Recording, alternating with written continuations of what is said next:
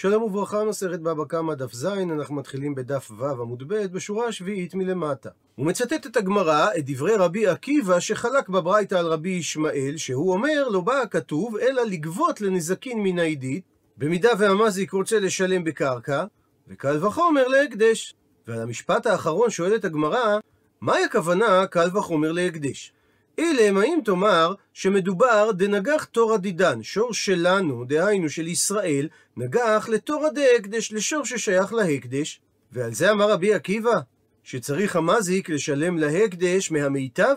והרי בפסוק נאמר, נקרא בפנים, וכי יגוף שור איש את שור רעהו ומת, ומכרו את השור החי וחצו את כספו, וגם את המת יחצון. הוא מדייק את הגמרא, שדווקא שור רעהו אמר רחמנה, התורה דיברה דווקא אם השור של המזיק נגח שור של אדם אחר, ולא במקרה שהוא נגח שור של הקדש, שאז הוא פטור. ואומנם הפסוק שהביאה התורה מדבר דווקא על נזקי קרן, אבל אומר רש"י, והוא הדין גם לכל שאר הנזקין, שאם הוא הזיק את ההקדש הוא יהיה פטור. אלא תאמר שדברי רבי עקיבא מתייחסים לאדם שאומר, הרי עליי מנה לבדק הבית, שהוא יתחייב לתת מאה זוז לצורך התחזוקה של בית המקדש, שבמקרה כזה דעתי שבא הגזבר של ההקדש ושקין מעידית, והוא יגבה את החוב של המאה מנה מהעידית שבנכסי המתחייב? אבל הרי לא יהא המתחייב אלא כבעל חוב להקדש. הפכנו דף, והגמרא במסכת גיטין אומרת, ובעל חוב דינו בבינונית. וכי תימה, ואולי תרצה לתרץ ולומר, שסבר רבי עקיבא, שגול בעל חוב נמי גם הוא גובה בעידית. אבל אפילו אם תאמר כך, לא ניתן ללמוד שהקדש גובים עידית מבעל חוב שגובה בעידית, שהרי איכא למפרח. יש להקשות באופן הבא, מה לבעל חוב? שהסיבה שהוא גובה בעידית, שכן יופע כוחו של בעל חוב בנזיקין, שהרי אדיוט הניזק נוטל בהיזקו מן העידית. תאמר לעומת זאת בהקדש, שהוא רע כוחו בנזקין, שהרי כפי שראינו בסוף העמוד הקודם, הקדש כלל לא גובה נזק. אז אם כך, בעל חוב יש בו צד חומרה שלא קיימת בהקדש, ולא ניתן ללמוד הקדש מבעל חוב בקל וחומר. אלא לעולם מסבירה הגמרא, דברי רבי עקיבא מתייחסים למציאות דנגח תורא דידן לתורא דהקדש, ששור של הדיוט נגח שור של הקדש, ודקה קשיא לך, ומה שהקשינו על כך, שהרי שור רעהו אמר רחמנה, שהתורה אמרה שנזק משלמים רק כאשר הניזק הוא רעהו ולא כאשר הוא שור של הקדש, בהכרח צריך לומר שרבי עקיבא סבר לה כרבי שמעון בן מנסה, הדתניא, ששנינו את דבריו בברייתא הבאה. רבי שמעון בן מנסה אומר, שור של הקדש שנגח שור של אדיוט פטור, אבל שור של אדיוט שנגח שור של הקדש, בין אם השור הנוגח היה תם, בין אם השור הנוגח היה מועד, תמיד הוא משלם נזק שלם. הוא מסביר רש"י כיצד דרש רבי שמעון בן מנסה את המילה רעהו בפסוק. שדווקא אם השור של המזיק נגח שור של רעהו, במקרה כזה, קיימת ההבחנה שאם השור הנוגח הוא שור תם, לא ישלם הבעלים אלא חצי נזק. אבל במקרה שהשור של המזיק נגח שור של הקדש, אז הוא ישלם נזק שלם, אפילו אם השור הנוגח הוא שור תם. ועל מציאות כזו אמר רבי עקיבא, שלומדים בקל וחומר, שאם עם מזיק אדיוט גובים מהעידית שבנכסיו, אז במקרה שההקדש בא לגבות את שיעור דמי שורו, קל וחומר שהוא יגבה את זה מעידית הקרקעות של המזיק. אבל היא אחי, אם כך שאמרנו שרבי עקיבא סובר כרבי שמעון בן מנסיה, אז את מחלוקתם של רבי ישמעאל ורבי עקיבא, ממאי דבעידי דניזק וזיבורי דמזיק פליגי. מה ההכרח להעמיד, כפי שאמרנו בעמוד הקודם, שהם נחלקו, במקרה שבו העידית בקרקעות הניזק שווה באיכותה לקרקע הזיבורית של המזיק. דילמה, אולי ניתן להעמיד את מחלוקתם, דכולי עלמא, גם רבי ישמעאל וגם רבי עקיבא מסכימים בדניזק שימינן. שמודה רבי עקיבא לרבי ישמעאל, שמה שאמר הפסוק מיטב שדהו, הכוונה למיטב שדהו של ניזק, כך שלא משלם המזיק לניזק, אלא שדה בשווי של זיבורית, שהיא השדה העידית הכי טובה שיש לניזק. וזו גם כוונה דברי רבי עקיבא, שאמר שגובים לניזקין מן העידית, הכוונה מן העידית של הניזק. והכה בפלוגתא דרבי שמעון בן מנסיה ורבנן כמפלגי. ונעמיד שרבי ישמעאל ורבי עקיבא נחלקו במחלוקתם של רבי שמעון בן מנסיה וחכמים, לגבי שור אדיוט שנגח שור הקדש. שרבי עקיבא סבר כרבי שמעון בן מנסיה, שמי שהזיק הקדש חייב לשלם על הנזק, ועל זה אמר רבי עקיבא, שלומדים בקל וחומר, שגובים את הנזק מהעידית של המזיק. ורבי ישמעאל לעומת זאת סבר כרבנן, שאמרה התורה שור רעהו ולא שור של הקדש, שבמקרה כזה ההקדש כלל לא גובה את נזקיו מהמזיק. דוחה הגמרא שלא ניתן לומר כך משלוש סיבות. סיבה ראשונה, אם כן, מהי משמעות הלשון של רבי עקיבא לא בא הכתוב? שמשמעותה שרבי עקיבא חלק על רבי ישמעאל במשמעות הפסוק עצמו. שאמר רבי עקיבא לרבי ישמעאל, לא בא הכתוב לומר כדבריך, מה שאומר שרבי עקיבא חלק על רבי ישמעאל גם לגבי גבייה של נזקי הדיוט. ועוד סיבה שנייה, שאם אנחנו אומרים שמה שאמר רבי עקיבא הוא מן העידית מתייחס לשדות הניזק, הרי שזה בא להקל על המאזיק שהוא יכול לשלם אפילו מהזיבורית שלו במידה והיא שוות ערך לשדות העידית של הניזק. אבל אם כך, מהי כוונת דברי רבי עקיבא, קל וחומר להקדש? שהרי לרבי עקיבא שסובר כרבי שמעון בן מנסיה, שיופק כוחו דהקדש בנזקית, שהרי אפילו אם שור תם מזיק את ההקדש, גובה ההקדש מהמזיק נזק שלם, זאת אומרת שהקדש חמור מאדיוט, והרי קל וחומר עניינו להחמיר ולא להקל. אז מהי שייך לומר קל וחומר להקדש, כאשר באים ללמוד להקל ולא להחמיר? ועוד סיבה שלישית, האמר רב אשי, תניא באדיא, שנינו בברייתא במפורש, שמשמעות דברי רבי עקיבא במשנה מן העידית זה מתייחס למזיק. שאומרת הברייתא על הפסוק מיטב שדה ומיטב כרמו ישלם, שהכוונה למיטב שדהו של ניזק ומיטב כרמו של ניזק. אלו דברי רבי ישמעאל. רבי עקיבא חולק עליו ואומר שהכוונה למיטב שדהו של מזיק ומיטב כרמו של מזיק. ולכן למסקנה, רבי ישמעאל ורבי עקיבא נחלקו בשני דברים. כאשר שור הדיוט נגח שור הדיוט, נחלקו רבי עקיבא ורבי ישמעאל, האם התשלום הוא מהמיטב של הניזק או מהמיטב של המזיק. ובמקרה שהדיוט גרם נזק להקדש, לרבי ישמעאל הוא לא צריך לשלם כלל, ולרבי עקיבא גובה ההקדש את הנזקים שלו מהעידית של המזיק, מקל וחומר, שהרי הקדש חמור מאדיוט. ועוד בענייני חיוב המזיק לשלם מהמיטב שלו, רע מילי, הקשה אביי לרבה ספירה בין פסוקים. כתיב בפסוק אחד, מיטב שדה ומיטב כרמו ישלם, משמע מיטב אין מידי אחרינא לו, שתשלום הנזק הוא דווקא מהמיטב ולא מדבר אחר. מצד שני, והתניא, הרי יש ברייתא שדורשת את הפסוק, בעל הבור ישלם, כסף ישיב לבעליו והמת יהיה לו, שהמילה ישיב באה לרבות שווה כסף ואפילו תשלום בסובין, שזה דבר גרוע, מפני שהמילה ישיב היא מילה מיותרת, שהרי ניתן היה לומר, בעל הבור ישלם כסף לבעליו, הרי שעל ידי שנקטה התורה את המילה ישיב, היא באה לרבות שהמזיק יכול לשלם את החוב על ידי כל סוגי ההשבות. וזה לכאורה סותר את הפסוק מיטב שדה ומיטב כרמו ישלם. מתרצת הגמרא לא קשיא, אין סתירה בין הפסוקים. כאן, בפסוק של ישיב שלמדנו שאפילו סובי ניתן לשלם, מדובר מדעתו. מסביר רש"י, שאם המזיק משלם את הנזק מדעתו, והוא לא מטריח את הניזק לתבוע אותו ולצעוק עליו בבית דין, במקרה כזה, הוא יכול לשלם את החוב אפילו בסובין. וכאן, בפסוק של מיטב שדה ומיטב כריו לשלם, מדובר בעל כורחו. שאינו רוצה המזיק לשלם את נזקו לניזק, אלא רק לאחר שהוא יתבע אותו בבית דין. דהיינו בעל כורחו. במקרה כזה הוא אינו משלם את החוב, אלא מהמיטב. וסייעתא להסבר זה, אמר אולה ברי בנו דרב אלי, די קנמי, ניתן גם לדייק כך, מלשון הפסוק, דכתיב, מיטב שדהו ומיטב כרמו ישלם, ומשמעות המילה ישלם זה בעל כורחו. אמר לי דוחה את ההוכחה אביי, מי כתיב הפסוק ישולם, שזו לשון של בעל כורחו, הרי ישלם כתיב. דהיינו, מדעתו של המזיק משמע שהוא ישלם. אלא אמר אביי, צריך לתרץ את הסתירה בין שני הפסוקים כדמר. כפי שרבא, שהיה דודו של אביי ורבו המובהק, הסביר את הברייתא הבאה דתניא. ולפני דברי הברייתא, מביא רש"י את המשנה ממסכת פאה, שאדם שיש לו נכסים בשווי 200 זוז, לא ייטול לקט שכחה ופאה ומעשר עני, דהיינו מתנות עניים, מפני שהוא לא מוגדר כעני, ואם הוא ייקח מתנות עניים, נמצא שהוא גוזל עניים. אבל במקרה שהיו לו 200 זוז, חסר אפילו דינר אחד, אז אם נתנו לו שווה אלף זוז בבת אחת, מותר לו ליטול אותם, שהרי ברגע קבלת הכסף הוא מוגדר כעני.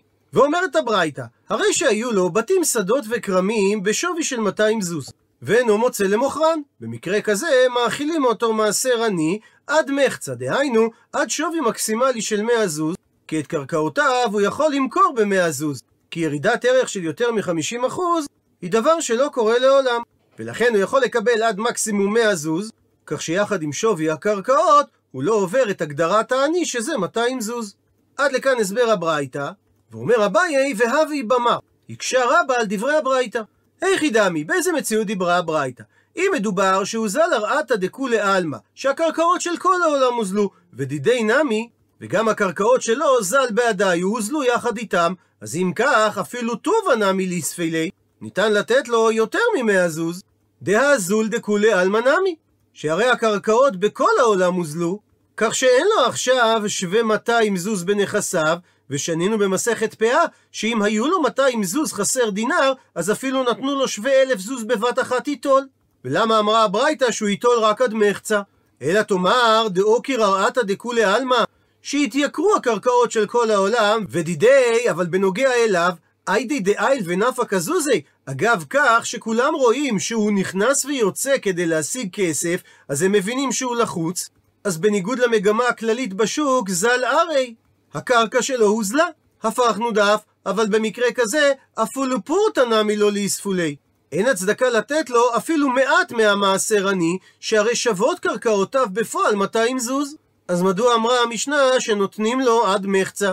ואמר מר עלה, ותירץ על כך רבה, לא צריכה, לא נצרכה הברייתא לומר את הדין שלה, אלא במקרה, דביומי ניסן יקר הרעתה, וביום תשרי זיל הרעתה. ששווי הקרקע מושפע מהתקופה של השנה. בחודש ניסן הקרקעות יקרות מפני שהלוקח שדה חורש אותה בימות הקיץ וזורע אותה בתשרי ובמרחשוון. לעומת זאת, בימי תשרי הקרקעות זולות, כי אז מתחיל החורף, וכבר אין סיפק לזרוע את השדה באותה שנה. ולכן, דכולי עלמא, רוב העולם שרוצים למכור שדה, נטרי, ממתינים עד ניסן ומזבני, ואז מציעים אותה למכירה. והי, והאדם הזה, הואיל ואיצטרך אלי זוזי, היות שהוא לחוץ במזומנים, זבין כדרשתא. הוא מציע את הקרקע למכירה בתשרי, כך שבעצם הוא לא נחשב עני, והוא לא יכול ליטול שווה אלף דינר בבת אחת, הואיל ובתקופת ניסן שוות קרקעותיו 200. אבל מצד שני, הוא גם לא נחשב עשיר שלא מגיע לו ממעשר עני, שהרי כל מי שינסה למכור שדה בתקופת תשרי, יקבל ערך שנמוך משמעותית ממחיר השדה בימי ניסן. ולכן במקרה כזה אמרה הברייתא, שמשלימים לו על ידי מעשר עני עד שווי של 200, מפני שעד פלגה אורחי למיזל, תפי לאו אורחי למיזל, שמקובל שדרך השדה לרדת בערכו כך, אבל יותר מ-50% אין דרכו של ערך השדה לרדת. עד לכאן הסברו של רבא, ואומר אביי והחנמי, וכך גם על אותו עיקרון גבי נזיקי, שכאשר הניזק בא לגבות את נזקו דיני בעידית, זכותו לגבות את הנזק מהעידית של המזיק. כפי שכתוב בתורה, מיטב שדה ומיטב כרמו ישלם. ואם הנזק בוצע בתשרי, שאז הקרקעות זולות, אז הניזק מרוויח שאם הוא הוזק בשווי של מנה, הרי הוא גובה שווי של מנה מקרקעות המזיק, כאשר ערך הקרקע הוא זול. והיא אמר להיהו, אם הניזק אומר למזיק, במקום לתת לי קרקע עידית, הב לי בינונית פי פורתא. אני מעדיף לקבל מקרקע בינונית ולא מעידית, לפי שער הקרקע עכשיו בימי תשרי. ותוסיף לי עוד קצת מהקרקע הבינונית, יותר ממה שהיית נותן לי אם הייתי גובה ממך עידית. והאינטרס של הניזק בעניין, אומר רש"י, כגון שיש לו קרקע סמוך לאותה בינונית, ולכן נוח לו לגבות את החוב בקרקע הבינונית. אמר לי, יכול המזיק לומר לו, אי שקלת כדינר שקול כדאשתא, והיא לא שקיל כיוקרא דלקמי. אם אתה לוקח כפי שמגיע לך מצד הדין מהעידית, אז תיקח מה שמגיע לך מצד הדין, לפי ערך הקרקע העכשווי, דהיינו בזול. אבל אם אתה לא מעוניין לקחת מה שמגיע לך מצד הדין, אלא אתה רוצה לקחת מהבינונית, אז תיקח לפי המחיר היקר יותר, שזה שווי הקרקע בניסן. ולאפשרות הזאת התכוונה התורה כאשר היא נקטה בפסוק את המילה ישיב, שזה בא לרבות סובין. דהיינו, שאם הניזק רוצה לקחת סובין ולא עידית, יכול המזיק לומר לו שהוא ייקח אותה כפי ערך הקרקע בניסן. מה תקיפלה מקשה רווח אבר יעקב על הסברו של אביי? אם כן, שאמרת שכאשר הניזק לא מממש את זכותו לגבות את הנזק מהעידית של המזיק, אז יכול המזיק לתת לו מהבינונית, לא לפי הערך העכשווי הזול של הקרקע, אלא לפי הערך היקר שלה בניסן, אז הוראת הכוחן של נזקין אצל כאשר באים לגבות אותה מבינונית וזיבורית. וזה סותר את מה דרחמנה אמר, שכתוב בפסוק ממיטב, שזה בא לחזק את כוח הגבייה של הניזק, ואת לעומת זאת אמרת, שמבינונית וזיבורית נמי לו, שכאשר הניזק רוצה לקבל את הנזק מבינונית וזיבורית, הוא לא יקבל אותם לפי המחיר העכשווי, אלא לפי המחיר היקר יותר העתידי, וזה לא עומד בהגדרה של מיטב. כי זה לא מחזק את כוח הגבייה של הניזק, אלא את כוח התשלום של המזיק. ולפני שממשיכה הגמרא להביא תירוץ לשאלתו של אביי על הסתירה לכאורה בין הפסוק מיטב שדה ומיטב כרמו ישלם לבין הפסוק בעל הבור ישלם כסף ישיב לבעליו, פותחת הגמרא סוגריים ומבררת למה אפשר לדמות את הסברו של רבא. אלא אמר רב אחא בר יעקב, אי איכא לדימויי, אם יש לדמות את הסברו של רבא, זה לבעל חוב מדמינן לי. ניתן לדמות אותו לבעל חוב, דהיינו מלווה, שבא לגבות את חובו בזמן תשרי. שבעל חוב דיני בבינונית. חכמים תיקנו שמעיקר הדין הוא גובה את חובו מהבינונית של החייב. והיא אמר לו הבעל חוב לחייב, הב לי זיבורית פי פורתא, אני מעדיף לגבות את החוב מהקרקע הזיבורית, כפי ערכה עכשיו בימי תשרי, ותיתן לי קצת יותר קרקע מאשר היית נותן לי קרקע בינונית. במקרה כזה, אומר לו החייב, אי שקלת כדינך שקול כדאשתא, ואי לא שקיל קיוקרא דלקמי. אם תיקח ממני את החוב כפי שמגיע לך מהקרקע הבינונית, אז תקבל אותה בערכה העכשווית, אבל אם אתה לא מעוניין בקרקע בינונית, אלא בקרקע זיבורית, תיקח אותה לפי הערך היקר שלה ביומי דניסן. מה תקיף למה כשרבה חברי דרביקה?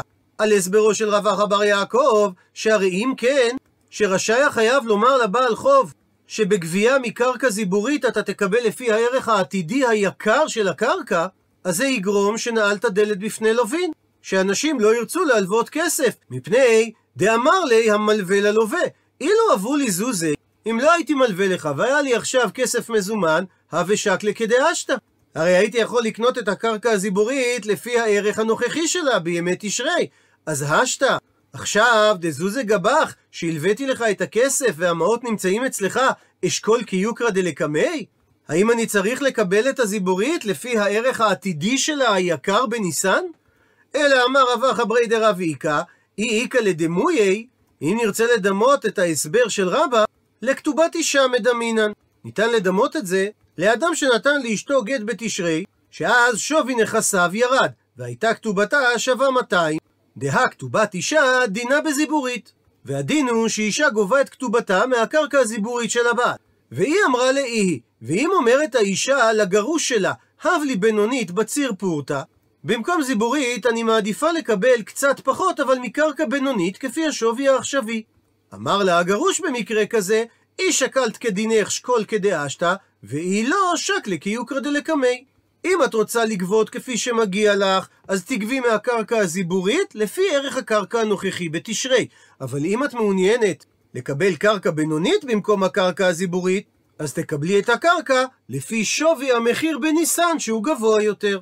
וזה המקרה אותו ניתן לדמות להסבר של רבא את הברייתא על האדם שהיו לו בתים, שדות וכרמים שמאכילים אותו מעשר עני עד מחצה. סגור סוגריים וחוזרת הגמרא ושואלת מכל מקום קשיא שהיות שנדחתה תשובתו של אביי אז חזרה השאלה שיש פסוק אחד שאומר מיטב שתשלומי נזיקין זה אך ורק מהמיטב מצד שני יש פסוק שאומר ישיב שתשלומי נזיקין הם אפילו מסובין.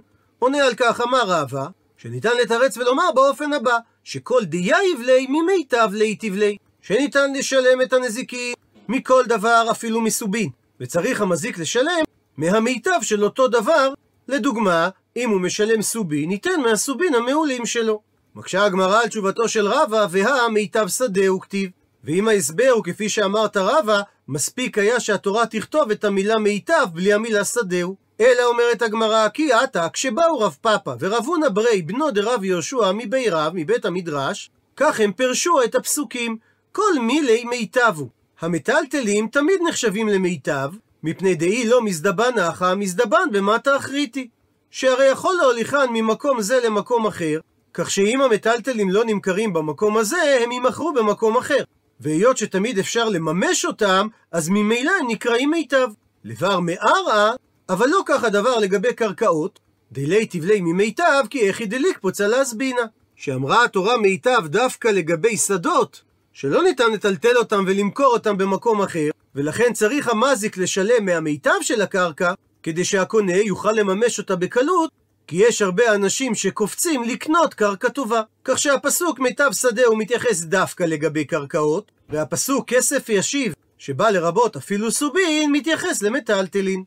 ובהמשך למה שהעמידה הגמרא, את מחלוקתם של רבי ישמעאל ורבי עקיבא בדף ו', שהקרקע העידית של הניזק היא שווה באיכותה לקרקע הזיבורית של המזיק, בא מיני, שאל רב שמואל בר אבא מהעיר אקרוניה, מרבי אבא את השאלה הבאה, כשהן שמין, את הקרקע העידית והזיבורית, האם בשלו הן שמין או בשל עולם הן שמין? האם ההגדרה של קרקע עידית של המזיק היא ביחס לשאר הקרקעות של המזיק או ביחס לקרקעות של העולם? הוא מדייק רב שמואל בר אבא את שאלתו. אליבד לשיטת דרבי ישמעאל לא תיבא אלך, הקושייה לא רלוונטית, מפני דאמר בדניזק שימינא. שהרי הוא במפורש אומר שתשלום הנזק הוא על פי קרקעותיו של הניזק, שהרי יש גזירה שווה שדה שדה, שכתוב וביער בשדה אחר, וכתוב מיטב שדהו. כי תיבא אלך, אלא השאלה רלוונטית אליבא לשיטתו דרבי עקיבא דאמר בדמזיק שימינן. שמה שאמרה התורה מיטב שדהו זה מתייחס לקרקעותיו של המזיק. ואם כך נשאלת השאלה, מהי הכוונה מיטב שדהו שאמר רחמנה? האם זה בא למיעוטא דניזק, או דילמה או אולי למיעוטא דעלמא נמי? זה בא למעט גם את המיטב של שאר העולם. הוא מסביר רש"י את שתי האפשרויות. האם מה שהתורה אמרה מיטב שדהו היא בעצם באה למעט שלא הולכים אחרי המיטב של הניזק, אלא הולכים אחרי המיטב של שאר העולם. ולכן במקרה של המזיק יש קרקעות שהן באיכות המיטב של שאר העולם. הרי שבמקרה כזה יכול המזיק לשלם מהקרקע שהיא לא העידית שלו, אבל היא כן העידית של שאר העולם. או אולי מה שאמרה התורה מיטב שדהו, היא התכוונה דווקא לשדהו של המזיק, כך שהוא צריך לשלם את דמי הנזק מהשדה העידית שלו. למרות שביחס לשאר הקרקעות בעולם זה נחשב עידית פלוס פלוס. אמר לי, ענה לו רבי אבא, רחמנה אמר במיטב שדהו. מלשון התורה משמע שהולכים אחרי איכות הקרקעות של המזיק. ואת אמרת בשל עולם אין שמין, אלא בהכרח שהמזיק צריך לשלם מהקרקע הכי טובה שבנכסיו, ולא ביחס לאיכות הקרקעות בשאר העולם. עד לכאן דף זין.